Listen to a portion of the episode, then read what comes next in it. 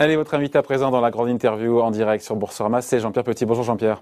Bonjour David. Merci d'être là, président des cahiers verts de l'économie. Euh, on voit bien que l'inflation, enfin la crainte de l'inflation, c'est c'est ce qui agite maintenant depuis plusieurs mois les marchés, sans enrayer pour le coup leur progression. Ça remet de la volatilité.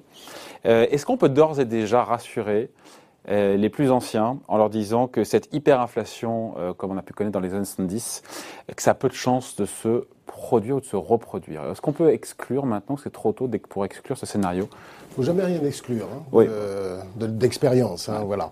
Alors, ce n'est pas l'hyperinflation hein, dans les années 70 dans le monde occidental. Mmh. C'était une inflation à deux chiffres. Ah bah quand même. Hein. Entre soi... Oui, bien sûr. Enfin, l'hyperinflation en général, c'est plutôt 3-4 chiffres. Le, le, le, Brésil, il y a 25 ans, euh, l'Inde. Non, non, non, voilà. Et même la Chine avait 30% d'inflation. Ah non, euh, mais euh, avec voilà. à deux chiffres, quoi. Voilà, une, une inflation à deux chiffres. 8, 10%, 12%. Oui, euh, juste avant euh, le, le, reflux à partir de 81-82. La France, par exemple, avait 14% d'inflation. Ce scénario-là, on l'exclut Oui. Bon. À 14%, oui. À, une inflation à deux chiffres, oui, absolument. Donc on se dit quoi? On se dit qu'aujourd'hui, on vit un simple rebond technique de l'inflation. Ou est-ce qu'il n'y a pas un changement de paradigme, un changement d'air économique? Parce que c'est un sujet, personne n'a la vérité révélée, l'avenir nous le dira, mais c'est un sujet qui clive, qui divise les économistes aujourd'hui. Oh, pas tant que ça. Ah si, quand même, si, si. Non, parce qu'en si, fait, si, si. simplement, bon, je crois qu'il y a plutôt un consensus pour dire que c'est quand même plutôt un choc euh, provisoire et léger, Simplement, je pense que le provisoire, moi je me situe un petit peu entre les deux, si vous voulez, c'est que je pense que le provisoire sera un peu plus long que ce que généralement on dit, et euh, que la profondeur du mouvement de hausse des prix est un peu plus élevée. Voilà. Et euh, surtout aux États-Unis, parce qu'en plus, il faudrait parler au niveau mondial. Mais il est bien évident que pour les marchés financiers, pour les investisseurs, c'est ce qui se passe aux États-Unis qui est important, mais vous voyez pas du tout le même euh, mouvement euh, en zone euro, même s'il va comment il va il va y avoir des mais ils, ils, sont aux avant-postes les Américains, ils ont moins chuté que nous, ils redémarrent plus vite que nous, donc c'est intéressant de voir ce qui se passe chez eux. Oui, mais même en Chine, si vous voulez, en Chine, ils sont pas à des niveaux d'inflation, enfin, ça remonte un tout petit peu, un tout petit peu. Mais, mais quand on voit chez Amazon, notamment aux mmh. États-Unis ou McDo, qui relèvent leur rémunération parce qu'ils peinent à recruter, on se dit que c'est localisé ou que c'est le prélude, il y a peut-être à des hausses de salaire plus rapides que prévu. Il y a les, les projets aussi du président Biden. Alors. Euh, en, salaire. Ah oui, mais sur les, c'est pas passé hein, sur le salaire minimum. Oui, Indé indépendamment de ça, de toute façon, euh, il y a des pénuries ponctuelles. Effectivement, on le voit bien dans les différentes statistiques. On voit qu'il y a énormément d'offres d'emploi sur les derniers mois et qu'il n'y a pas eu euh, autant de demandes d'emploi satisfaites. Alors c'est un peu bizarre parce que euh, il semblerait que les gens euh, restent un petit peu à l'écart du marché du travail. Pourquoi? On parle aux États-Unis. Aux États-Unis. il y a ce débat comme oui. quoi les Américains se seraient socia socialisés, c'est ça bah, C'est-à-dire que jamais ils n'avaient bénéficié d'un mécanisme d'indemnisation de chômage ouais. aussi favorable. Non, je parle même, indépendamment ah. des chèques, je parle même l'indemnisation chômage, qui a été prolongée. Et qui les aurait poussés à rester chez eux et pas oui, à aller bosser. Surtout pour les professions à, à plutôt bas revenus. Euh, faiblement qualifiés. Vous venez de mentionner, euh, je ne sais plus si vous l'avez mentionné, mais McDo, McDo, McDo c'est la restauration. Euh, c'est l'hôtellerie-restauration qui redémarre dans pas mal d'endroits aux États-Unis. Et là, il y a des pénuries. Pourquoi? Alors, il n'y a pas que l'indemnisation chômage. Hein.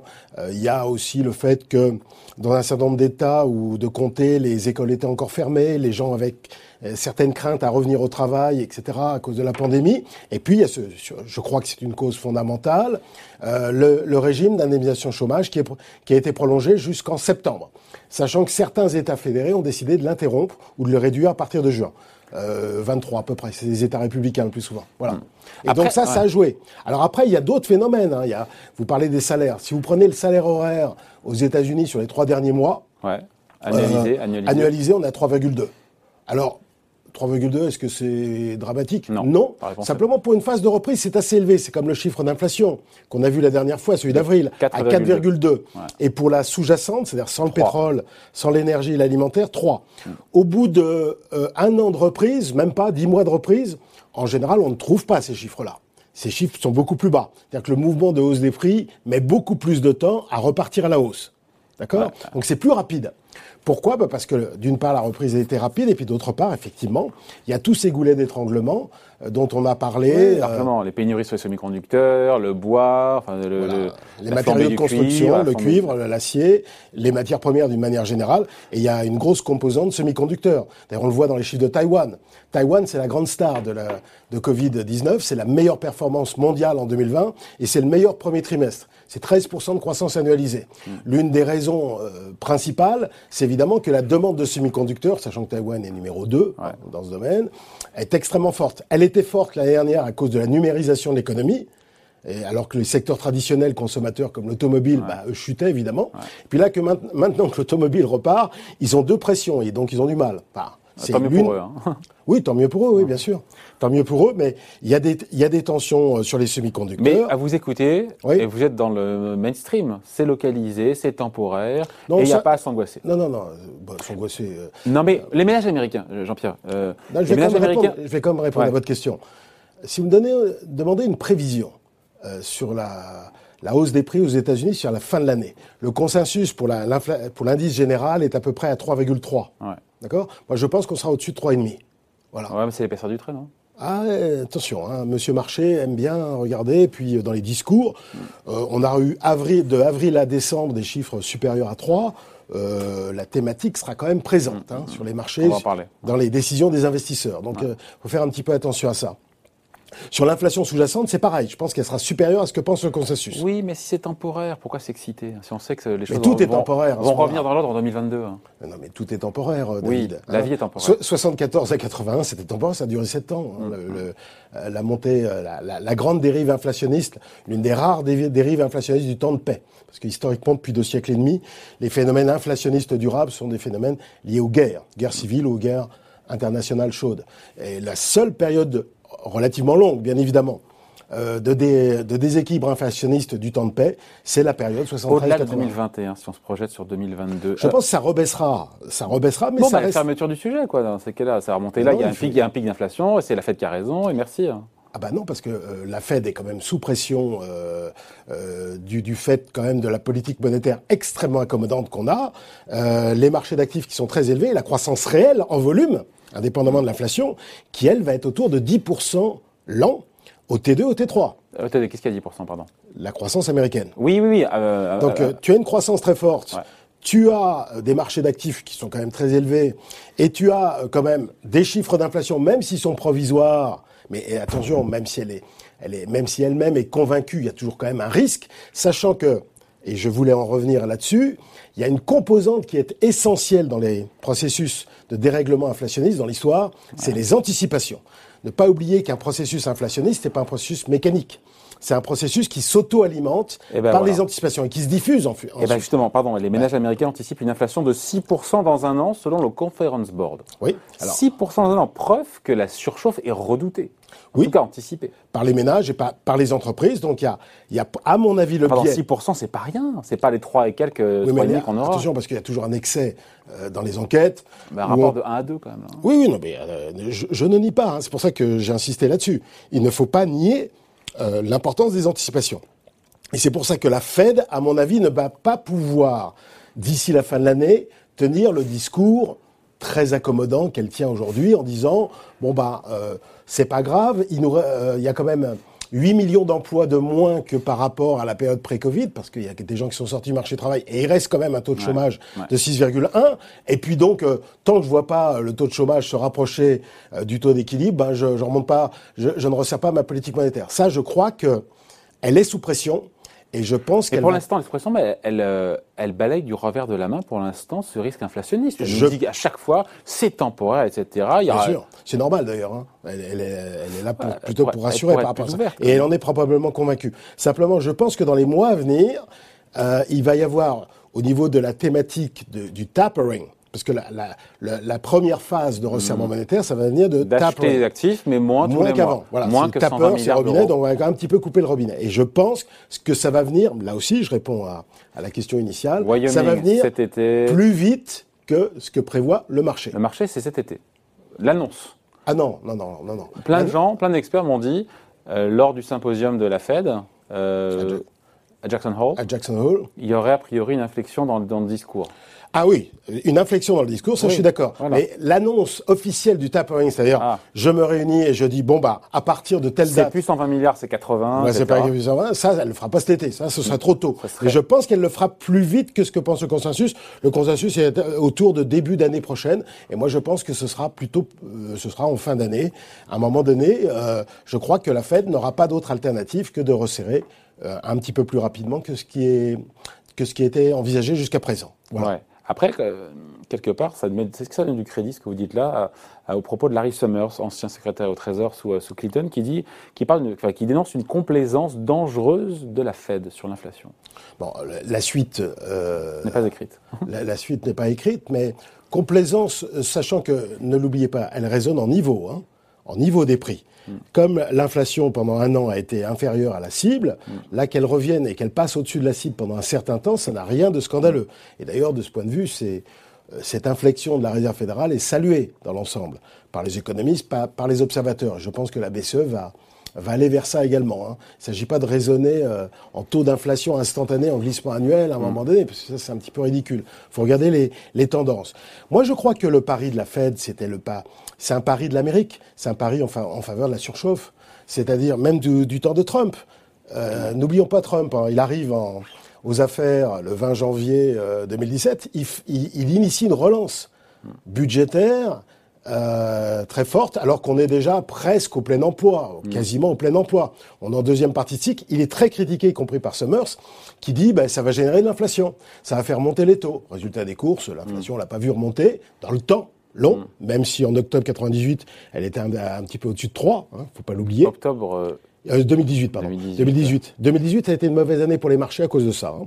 Le resserrement monétaire. Est-ce qu'on n'est pas en train de revivre justement un peu cette, euh, cet épisode Je pense qu'on va, on va vivre à un moment donné, surtout que sur les drivers du marché action, bon, c'était quoi euh, depuis, on va dire, depuis la, la remontée nouvelle du marché action à partir du début novembre, c'est-à-dire l'annonce de Pfizer le 6 novembre et l'élection de Biden et la majorité au Sénat. Je pense que on a une très forte progression du marché action. Les, les drivers principaux, c'était évidemment la réaccélération macro, les révisions haussières de BPA, euh, la bienveillance euh, monétaire aussi qui était très forte. Donc, euh, bah, les révisions de, de BPA, de bénéfices, bon bah, on est là pour les prévisions des analystes à 36%, début d'année on était à 20%. Nous au KIV on était autour de 40. On est à 36 aujourd'hui. Bon, je, je, je, je, je ne nie pas que peut-être on va dépasser les 40, ça c'est possible, mais l'essentiel est fait. Mm. Sur la réaccélération macro, on sera au pic cet été. Je pense qu'après, on va commencer un petit peu à décélérer, ne serait-ce que parce que les taux, les taux longs vont peser sur le marché immobilier. Donc, il est, je vois venir, les catalyseurs pour les marchés actions, on, en voit de moins en moins? Ah bah oui, euh, là, là, il y a un petit problème, d'autant que les valorisations euh, absolues sont très élevées, qu'avec un taux euh, euh, treasuries à 10 ans à 1,60, la prime de risque a quand même pas mal baissé, et a fortiori si les taux remontent, et ce serait pas scandaleux que les taux nominaux remontent, et que les taux réels même Quand on a une croissance réelle à 10 ah bah, quand on a une croissance réelle à 10, oui, normalement, euh, il y a d'autres phénomènes qui, qui, jouent, mais je crois que surtout si la réserve fédérale euh, hausse le ton, je pense qu'il y a une bonne probabilité pour que les taux longs remontent. Donc euh, ça fait, ça fait qu'au niveau de la prime de risque, on a de moins en moins gratté. Puis dernier élément, il y a quand même le risque fiscal, parce que notre ami Biden, quand même, il n'a pas renoncé à augmenter le taux d'IS. Il n'a pas, il a pas renoncé à augmenter le taux de taxation des plus-values et des dividendes sur les personnes qui gagnent plus d'un million de dollars. Alors, c'est pas gravissime en soi hein, comme, euh, comme évolution, mais disons que ça fait partie du news flow, comme on dit, plutôt euh, négatif par rapport à avant. Donc, tout pris en compte, je pense qu'effectivement, les drivers mm. du marché action sont pas si évidents aujourd'hui. Donc, les marchés boursiers ont mangé leur pain blanc. Disons que je pense que Globalement parlant, euh, d'ici, on va dire, l'automne prochain, il est probable qu'il continue de, euh, progresser un petit peu à un chiffre, pas plus, mais qu'en risque-rendement, aujourd'hui, ça vaut plus vraiment le coup. Enfin, je veux dire, ça vaut beaucoup moins le coup. Et donc, euh, depuis le début du mois de mai, au KIV, on a adopté une position beaucoup plus neutre. Sur c'est quoi une position plus neutre? bah, C'est d'en avoir moins par rapport à un benchmark donné, c'est-à-dire euh, alors qu'au début novembre on était très élevé, en mars de l'année dernière on était au top du top, et puis là on a, on a progressivement on a allégé la tech par exemple. Donc vous êtes plus prudent sur les marchés actions. Absolument. Alors que quand je suis venu. Mais en même, temps, vous me disiez qu'à l'instant que jusqu'en novembre, jusqu'à l'automne, ça pouvait continuer d'augmenter. Oui, mais est-ce que ça vaut le coup en termes de risque-rendement Ça, même parce que le marché action, il monte plus souvent qu'il baisse, hein, de, toute façon, surtout le marché américain. Mais est-ce que ça vaut le coup aujourd'hui euh, de continuer d'avoir un positionnement très agressif alors que le potentiel est faible, eu égard au risque? Moi, je trouve qu'il faut, il faut revenir à plus de prudence. On avait déjà commencé à alléger la tech euh, en février, et la tech d'ailleurs est en dessous de ces niveaux de février. Mmh. Il y avait des éléments qui nous, qui nous embêtaient. On a, moi j'ai fait une note en février euh, sur les valeurs SPAC, euh, IPO, mmh. sur les énergies renouvelables aussi, il y avait des excès, euh, sur les fonds ESG d'une manière générale, et sur le Bitcoin. Alors, le Bitcoin n'est pas une action, mais disons que c'est un actif un petit peu spécifique qui peut être qualifié d'actif risqué. Euh, d'ailleurs, il l'est, ah, objectivement. Et euh, ça, simplement, en général, les gens le rangent dans des actifs monétaires, mais c'est un actif monétaire très risqué. Et euh, je disais qu'il y avait des, des petits signaux d'exubérance. Aujourd'hui, ça fait quand même... Euh, ça fait depuis octobre dernier que le marché action américain n'a pas baissé de plus de 5%. On a le plus beau, le plus beau et le plus euh, bénéfique rebond post-bear market de l'après-guerre. Si tu prends les marchés le 23 mars et aujourd'hui nous sommes le 31 euh, mai, donc tu as 14 mois euh, de hausse et jamais on a en 14 mois, après un bear market de 34% entre février et mars, on avait une hausse aussi importante. Donc euh, il y a des éléments. Donc c'est quoi la suite de l'histoire alors Une fois qu'on a dit tout ça. La suite de l'histoire, c'est euh, c'est grosso. Même s'il faut être modeste. Hein.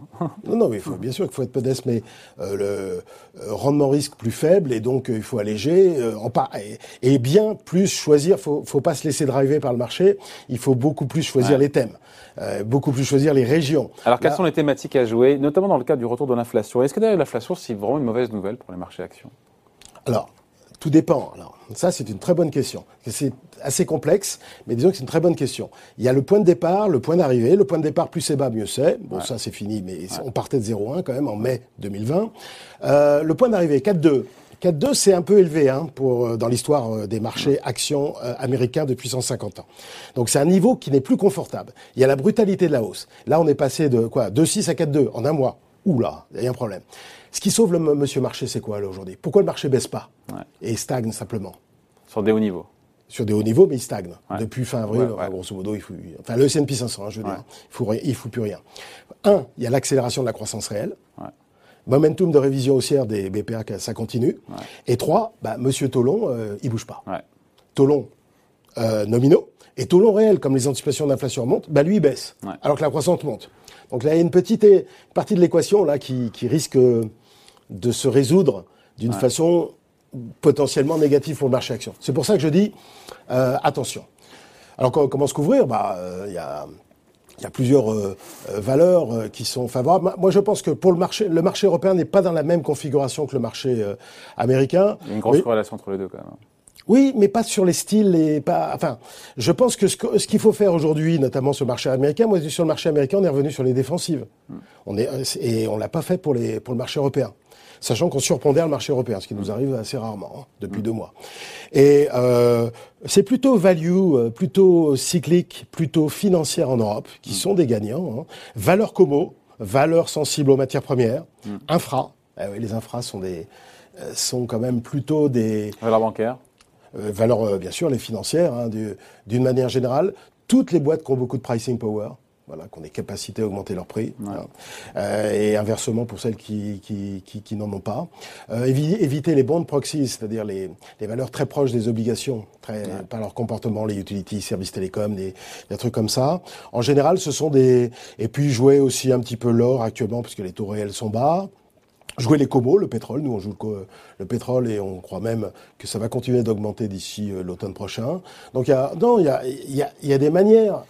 on peut gagner de l'argent sur des actifs risqués, même dans des périodes de mmh. remontée. Euh, de, Mais je vous sens moins à l'aise sur un CAC 40 à 6400 points aujourd'hui. Je vous sens moins. Ah bah c'est la dernière fois que je suis venu euh, au mois d'octobre, j'avais dit qu'il fallait acheter des actions. Mmh. là, on était, je sais pas combien était le CAC. Moi, je suis surtout le S&P 500, mais le S&P 500 était au moins je sais pas, 40% sous son niveau actuel. Bah, il faut, il faut tenir compte de la hausse des marchés. Il ne faut pas toujours avoir le même discours. Euh, sur la, la, reprise, bon, je pense qu'on est au top. Sur le momentum de révision des, des résultats, j'ai dit euh, ce que, ce que j'en pensais tout à l'heure. Sur les taux longs, je pense qu'il y a plutôt un risque à la hausse. Donc, euh, globalement parlant, je pense que le risque rendement est pas génial. Pour les marchés actions. Dans les marchés actions. On finit là-dessus juste. Est-ce que si on se place dans l'idée que le tapering va arriver donc euh, quelque part aux États-Unis début 2022 Moi, je dirais plutôt fin 2021, mais enfin bon. on va pas se battre pour. Oui, oui. Et, que voilà, est-ce que, est que les marchés boursiers, c'est une question qu'on se pose depuis plus de dix ans, est-ce qu'ils sont capables de se sevrer, d'être sevrés, de se sevrer de cette perfusion monétaire? Oui, mais ils l'ont fait déjà. N'oubliez pas que dans, euh. bah, dans, le dernier euh, marché haussier, le tapering, ça commence en octobre 2013. Euh, Et ça se termine d'ailleurs mal. Il faut jamais l'oublier. Hein. La dernière phase de reflation, elle s'est mal terminée, sauf que ça a pris beaucoup de temps. C'est 2013, enfin, la reflation a commencé vraiment en 2016, 2018. En 2016, la Fed resserrait déjà progressivement depuis quelques temps. Le tapering, c'est octobre 2013. Eh oui. Euh, et même en, octobre 2014. Sur un calendrier plus long, mais ça se termine pas bien. Eh oui, alors c'est là où je, dis que la brutalité du processus tout pose problème. Mais je reviens juste hein, pour, pour remémorer aux gens. Octobre 2014, elle dit même, bah, j'achète plus d'actifs. Simplement, je, contente, je, me contente simplement de réinvestir les coupons que je reçois pour maintenir la valeur du bilan. Décembre 2015, elle relève ses taux pour une première fois. Hmm. Et puis à partir de 2016-2018, alors là, elle, elle, elle, continue de remonter ses taux et même elle baisse le bilan à partir de fin 2017. Et à la fin du match, ça se termine comment? Bah, Par une très grosse correction à la fin 2018. Voilà. On s'en souvient, c'est septembre-décembre. Sauf que là, on part d'un niveau encore plus haut. En termes de... Oui, mais alors le PIB nominal est plus haut, les résultats des boîtes sont plus hauts, etc. Enfin, la, croissance américaine, cette année, ça, en, volume, ça va être de 7%. Et en, en, valeur, ça va pas être loin de 11. Alors c'est quand même énorme, hein, donc euh, voilà. Même c'est one shot. Après, il y aura 2022. ils vont pas baisser. Hein. Ils vont pas baisser en 2022. ils vont ralentir. Je parle de ah oui, euh, d'accord, mais ils vont. Non, mais souvent les gens me disent, mais le, le, le S&P 500 est au top. Oui, mais la croissance est aussi au top. Enfin, le PIB est au top. Hmm. Voilà, il y a plein de choses au top.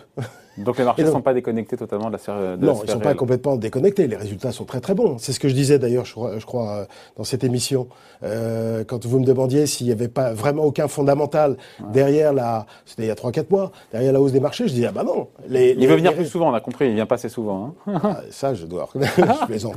Non, euh, le, non les, les révisions de résultats ont été excellents. Jusqu'à présent. Et je crois que c'est pas fini. Je crois que même qu'on va être un peu dépassé. Justement, on va continuer à en parler avec Véronique Riche-Flores juste après vous. Merci en tout cas d'avoir été avec nous. Jean-Pierre Petit, le président des Cahiers Verts de l'économie, invité à la grande interview en direct sur Boursorama. Merci Jean-Pierre. À bientôt.